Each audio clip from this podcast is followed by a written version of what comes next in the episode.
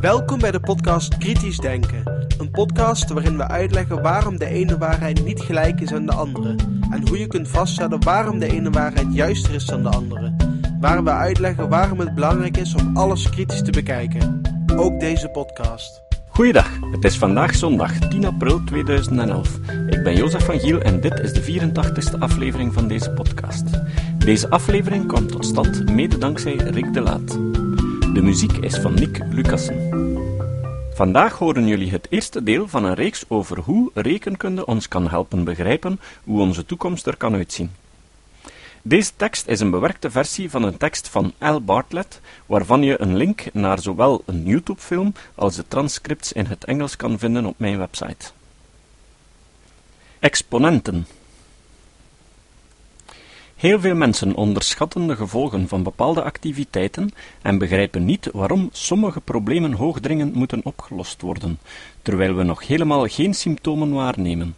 De reden is dat mensen de neiging hebben om altijd lineaire verbanden te zien, terwijl de meeste verschijnselen in werkelijkheid niet lineair zijn. Ik vind het verontrustend dat ik persoonlijk verschillende mensen ken die belangrijke maatschappelijke functies waarnemen, zoals politiek, dat is misschien normaal, maar zelfs in directiecomité's van grote bedrijven en die niet het minste begrip hebben van exponentiële problemen. De manier waarop ze nog altijd hun auto's kiezen of hun huis bouwen, spreekt daar boekdelen van. Onlangs vertelde iemand me zonder zijne dat hij niet echt bezig is met de milieuproblemen. Blijkbaar hebben sommige mensen het moeilijk om verbanden te zien, om bijvoorbeeld te begrijpen dat de economie waar ze zich mee bezighouden onmogelijk kan bestaan als het milieu om zeep is. Een voorbeeld van een lineair verschijnsel is het rijden met een wagen aan een constante snelheid. Als je met de wagen twee uur gereden hebt, dan heb je bijvoorbeeld 120 kilometer afgelegd en heb je, stel, 14 liter benzine verbruikt. Als je zo een uur verder rijdt, dan zal je in totaal 180 kilometer afgelegd hebben en 21 liter benzine verbruikt hebben.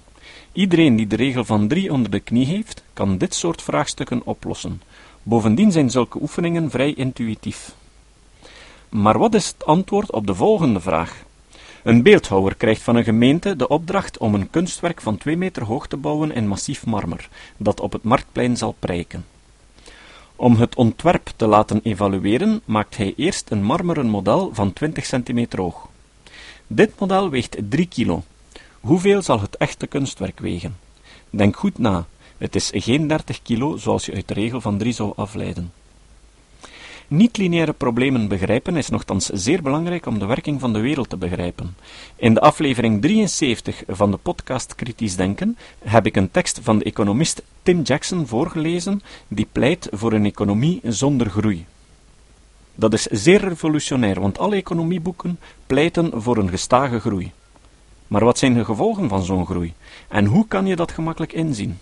Er zijn nog heel veel andere belangrijke verschijnselen die volgens dezelfde rekenkunde werken. Weinig mensen begrijpen deze verschijnselen goed. Nochtans is de rekenkunde achter gestage groei niet zo moeilijk. Ik hoop jullie te overtuigen dat de grootste tekortkoming van het menselijke ras is ons onvermogen om de exponentiële functie te begrijpen. Maar wat is een exponentiële functie? Het is een wiskundige functie die je zou gebruiken als het gaat om de grootte van iets dat gestaag groeide te beschrijven. Als je iets had dat met 5% per jaar groeide, dan zou je de exponentiële functie gebruiken om te laten zien hoe groot die groeiende hoeveelheid jaar na jaar was. En dus praten we over een situatie waarin de tijd nodig om een groeiende hoeveelheid met een vaste fractie te verhogen een constante is. 5% per jaar. Die 5% is een fractie, per jaar is een vaste tijdsduur. Daarover willen we het dus hebben. Het is gewoon gestage groei. Maar als er een vaste tijdsduur nodig is om 5% te groeien, dan volgt daaruit dat er een langere, vaste tijdsduur nodig is om 100% te groeien. Die langere tijd heet de verdubbelingstijd. Hoe we de verdubbelingstijd moeten berekenen is eigenlijk niet zo moeilijk. Er is één getal dat je heel goed moet onthouden, dat is 70. Deel 70 door het groeipercentage per tijdseenheid en je krijgt de verdubbelingstijd. In ons voorbeeld is dat dus 5% per jaar. Deel dus 70 door 5 en zo vind je dat de toenemende hoeveelheid elke 14 jaar in omvang zal verdubbelen. Waar haal ik nu die 70 vandaan? Wel, dat is ongeveer 100 keer de natuurlijke logaritme van 2. Als je de tijd om te verdrievoudigen wilde hebben, dan heb je de natuurlijke logaritme van 3 nodig. Zolang de percentages kleiner zijn dan 10, is deze berekening zeer nauwkeurig. Het is allemaal heel logisch, maar je hoeft je niet te herinneren waar het vandaan kwam. Onthoud gewoon die 70. We zouden iedereen ertoe moeten kunnen brengen om deze mentale berekening te maken telkens we een nieuwsbericht krijgen over procentuele groei. Bijvoorbeeld als je een reportage zou zien dat dingen met 7% per jaar groeiden gedurende de afgelopen jaren, dan zou je niet onmiddellijk onder de indruk zijn. Maar als je een krantenkop ziet die zegt dat de criminaliteit in 10 jaar verdubbelt, dan zeg je: Amai, indrukwekkend, wat is er aan de hand? Goed, hoe zit dat nu? We hadden het over 7% groei per jaar. Deel nu die 70 door 7 en je bekomt een verdubbelingstijd van 10 jaar. Als je dus een krantenkop wil schrijven die de aandacht trekt, moet je dus nooit schrijven: criminaliteit groeit met 7% per jaar. Niemand zou weten wat dat betekent. Weet je nu wat 7% betekent? Een ander voorbeeld uit Colorado. De kosten van een liftticket om een hele dag te skiën in Veil steeg met ongeveer 7% per jaar sinds Veil opende in 1963. Op dat moment betaalde je 5 dollar voor een dagticket voor de skilift. Wat is de verdubbelingstijd voor een groei van 7%? 10 jaar. Wat kostte dat 10 jaar later in 1973? 10 dollar. En nog eens 10 jaar later, in 1983, 20 dollar. 10 jaar later, in 1993, 40 dollar. En in 2003, wat kan je verwachten? 80 dollar. Dat betekent 7%. De meeste mensen hebben daar geen flauw idee van. En hoe gaat het nu in veel? Wel, ze zitten vrij goed op schema. Laten we nu eens meer algemeen kijken naar iets dat gestaag groeit. Na een verdubbelingstijd is de groeiende hoeveelheid tot twee keer zijn oorspronkelijke grootte aangegroeid. Na twee verdubbelingstijden tot vier keer de oorspronkelijke grootte. En dat gaat ze door met 8, 16, 32, 64, 128, 256, 512. Na tien verdubbelingen is het duizend keer groter dan toen het begon. Je kunt dat zien als je probeert om een grafiek te tekenen op gewoon grafiekpapier. De grafiek gaat dwars door het plafond. Ik ga jullie nu illustreren hoe je tot een enorme hoeveelheid komt met slechts een bescheiden aantal verdubbelingen. Volgens de legende werd het schaakspel uitgevonden door een wiskundige in dienst van de koning. De koning was erg tevreden en vroeg aan de uitvinder waarmee hij hem kon belonen. De wiskundige antwoordde: Mijn behoeften zijn erg bescheiden. Neem mijn schaakbord en plaats één graankorrel op het eerste vakje. Op het volgende vak verdubbel je dat tot 2. Op het volgende vak weer verdubbelen tot 4 graankorrels. Gewoon blijven verdubbelen, tot je alle vakken op die manier hebt bezocht. Dat zou een adequate betaling voor me zijn. De koning dacht natuurlijk, ho, dwaze man. Ik was klaar om hem een echte beloning te geven, en alles wat hij vraagt zijn enkele tarwekorrels. Maar hoeveel graan zou de man gekregen moeten hebben? We weten dat er acht korrels op het vierde veld komen te liggen. Ik kan dit aantal, 8, vinden door een vermenigvuldiging van drie twees. Het is 2 maal 2 maal 2. Dat is 2 minder dan het nummer van het vak. Nu blijf je zo doorgaan. Dus op het laatste veld zou ik het aantal korrels vinden voor het met elkaar vermenigvuldigen van 63 tweeën. Laten we nu eens kijken naar de manier waarop de totalen zich opbouwen. Wanneer we één korrel op het eerste vak leggen, is het totaal op het bord 1. We voegen twee korrels toe voor het tweede vak, wat een totaal van 3 geeft. Dan vier korrels. Nu wordt het totaal 7. 7 is 1 korrel minder dan 8. Het is 1 korrel minder dan 3 tweeën met elkaar vermenigvuldigd. 15 is 1 korrel minder dan 4 tweeën met elkaar vermenigvuldigd. En blijf zo maar doorgaan. Dus, als we klaar zijn, is het totaal aantal korrels één korrel minder dan het aantal dat ik krijg door 64 tweeën met elkaar te vermenigvuldigen. Hoeveel tarwe is dat nu? Zou dat op je kamer een mooie hoop zijn? Zou dat een gebouw vullen? Zou het Antwerpen met een laag van 2 meter bedekken? Over hoeveel tarwe hebben we het eigenlijk? Het antwoord is dat het ongeveer 400 keer de wereldwijde tarweoogst van 1990 is. Dat zou meer tarwe zijn dan wat mensen ooit geoogst hebben in de hele geschiedenis van de aarde. Je vraagt je af hoe je aan zo'n grote hoeveelheid komt. Het antwoord is heel eenvoudig. We zijn net begonnen met één korrel, maar we laten het aantal gestaag groeien tot het slechts 63 keer werd verdubbeld. Nu is er nog iets heel belangrijk waar je aan moet denken. De groei in één verdubbelingstijd is groter dan de totale voorgaande groei. Wanneer ik bijvoorbeeld acht korrels op het vierde vak leg, zijn dat er acht meer dan het totaal van de zeven die er al lagen. Ik heb 32 korrels op het zesde vak. Die 32 is groter dan het totaal van de 31 die er al lagen. Elke keer dat de groeiende hoeveelheid verdubbelt, komt er meer bij dan alles wat er al lag van alle voorgaande groei samen. Kunnen we deze inzichten nu gebruiken om de energiecrisis beter te begrijpen? In een krantenkop van 1975 staat: Kan de elektriciteit in Amerika opraken? Amerika is afhankelijk van elektriciteit. De behoefte aan elektriciteit verdubbelt elke 10 tot 12 jaar. Dat is een goede weerspiegeling van een zeer lange geschiedenis van gestage groei van de elektrische industrie. Een groei aan een tempo van ongeveer 7% per jaar geeft je elke 10 jaar een verdubbeling. Met die voorgeschiedenis van gestage groei verwachten ze dat de groei voor altijd zou doorgaan. Gelukkig is ze gestopt. Niet omdat plots iemand de rekenkunde snapte, maar om andere redenen. Laten we ons nu eens afvragen wat als. Stel dat de groei zou doorgegaan zijn. Dan zouden we hier hetzelfde zien als met het schaakbord. Gedurende de tien jaar na de verschijning van deze krantenkop in dat decennium zou de hoeveelheid opgebruikte elektrische energie groter zijn geweest dan het totaal van alle elektrische energie die ooit geconsumeerd was in de gehele voorafgaande geschiedenis van de gestage groei van de industrie in dit land.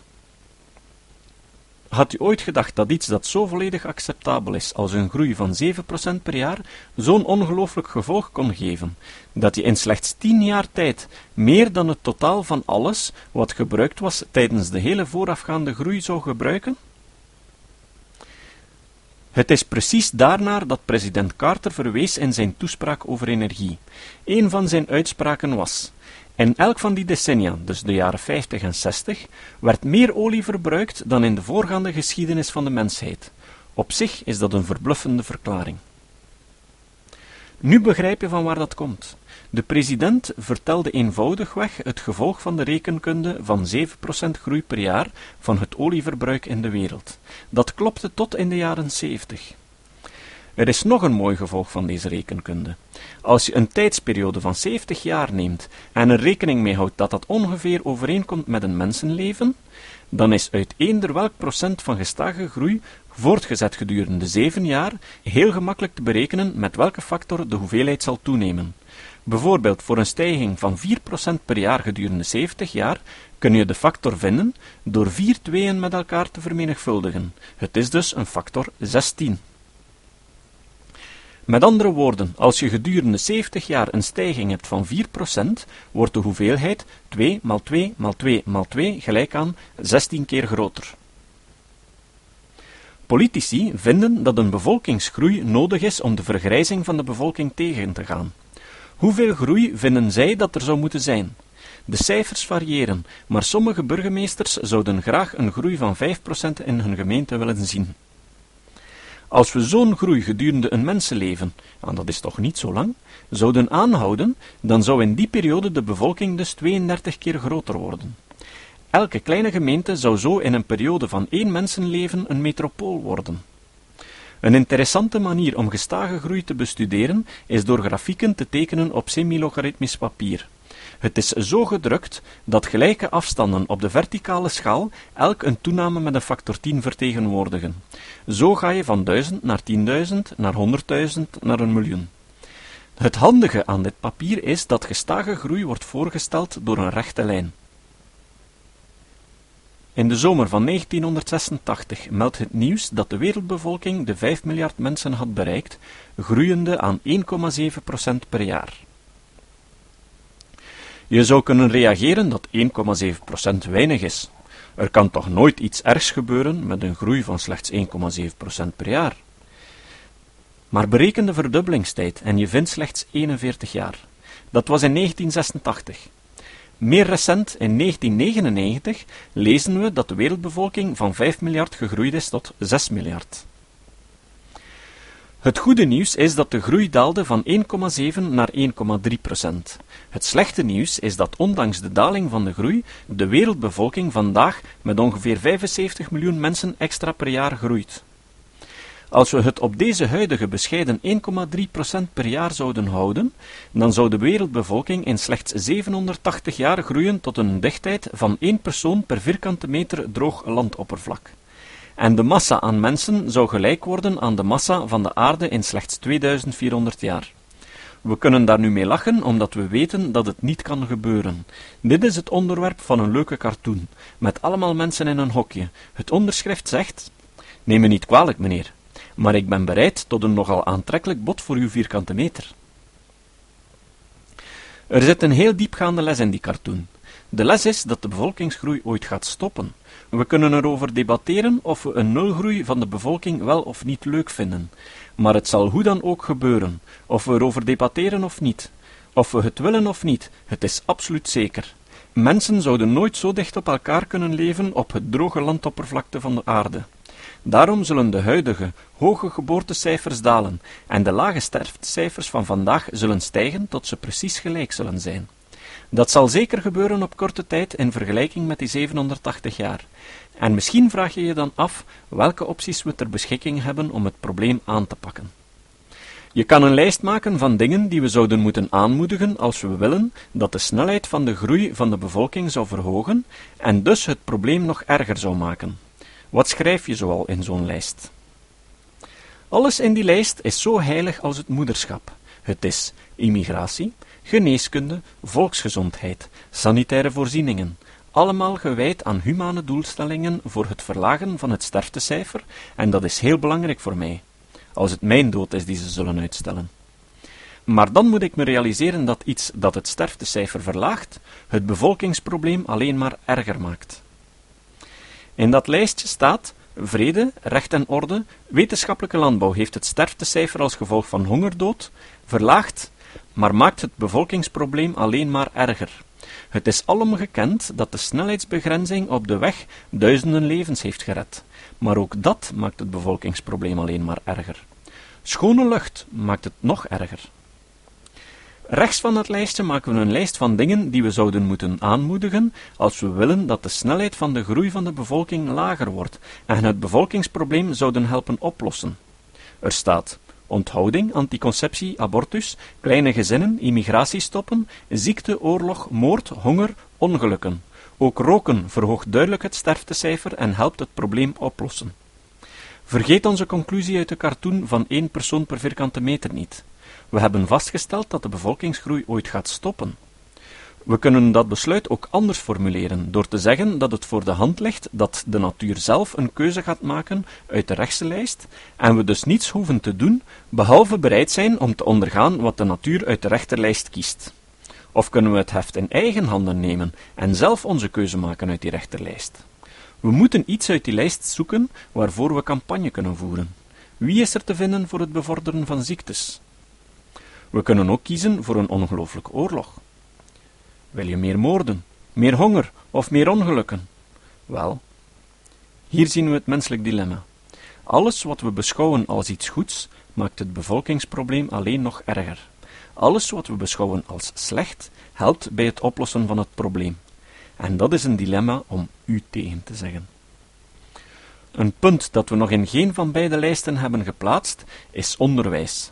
Gaat het naar de linker of de rechterkolom? Tot nog toe moet ik voor dit land zeggen dat het in de linkerkolom thuis hoort. Er is heel weinig aan gedaan om de onwetendheid over dit probleem te verminderen. Voorspoed zonder groei. Onlangs kwam Richard Wilkinson naar Antwerpen om te pleiten voor een economisch model zonder groei, net zoals Tim Jackson die ik eerder en in vorige aflevering aanhaalde. Het is echter schrijnend om vast te stellen dat sommige mensen in invloedrijke functies het nog altijd niet begrepen hebben. Zo bijvoorbeeld Mark de Vos, directeur van de Iterna Denktank. Hij gruwde van Wilkinson's stelling dat economische groei niet meer nodig is en enkel herverdeling van de bestaande rijkdom volstaat. Ga dat maar eens vertellen in Griekenland, Ierland of Portugal, reageerde de Vos. Ik twijfel dat ze u gelijk zullen geven. En de vergrijzing, hoe gaan we dat aanpakken? Zonder groei kunnen we de pensioenen niet betalen. En wat krijg je dan? Nog meer ongelijkheid. Blijkbaar begrijpt Mark de Vos, ondanks zijn diploma in de rechten, bepaalde basisbegrippen uit de rekenkunde niet. Wikipedia. Wikipedia is een zeer goede bron voor informatie. Doordat veel mensen erop werken, worden fouten snel hersteld. Maar als de groep van mensen die het beheren te klein wordt, zoals dat het geval is bij een klein taalgebied zoals bij de Nederlandse versie, dan krijgen groepen met nogal eigenaardige ideeën gemakkelijk vrij spel. Dat is wat er nu aan het gebeuren is. Enkele woorden, zoals kwakzalver, moesten er al aan geloven, en er werd door een aantal Wikipedianen beslist om dat woord te schrappen. Nu moet ook het woord Lourdes-effect eraan geloven, en als het zo voortgaat, wordt Wikipedia volledig gedegradeerd. Als we nu met genoeg mensen tegen dit soort beslissingen protesteren, dan kunnen we het tij nog keren. De beslissing of iets moet geschrapt worden of niet, valt namelijk op basis van het aantal ja of nee stemmen. Op de notitiepagina van deze aflevering zullen jullie een link vinden waarin je kan vinden hoe je er kan voor zorgen dat dit soort pagina's niet verdwijnen. Ik zal in het vervolg ook regelmatig aangeven wanneer er pagina's zijn die men probeert te doen verdwijnen omdat de een of de ander geen bladzijden duldt tegen zijn eigen ideologisch standpunt. Het citaat. Het citaat van vandaag komt van Johan Braakman. Johan Braakman is wetenschapsfilosoof aan de Universiteit van Gent. Onlangs publiceerde hij een hoorcollege over kritisch denken. Johan Braakman zei: Beweren dat kinderen leren kritisch denken ook een vorm van indoctrinatie is, komt op hetzelfde neer als beweren dat kaalheid ook een kapsel is. Tot de volgende keer. Dit was de podcast Kritisch Denken. Vergeet niet om alles kritisch te behandelen, ook deze podcast. Voor verdere informatie over deze podcast, links en voor de tekst, surf naar www.kritischdenken.info. Als je deze podcast belangrijk vindt, kun je me steunen door anderen warm te maken ook eens te luisteren. Stuur een e-mail naar vrienden met een link naar de website en plaats de link in de handtekening van je e-mails. Tevens kun je op iTunes deze podcast een beoordeling geven of een recensie schrijven. Of je kan op je eigen website of blog een link naar kritisch denken plaatsen.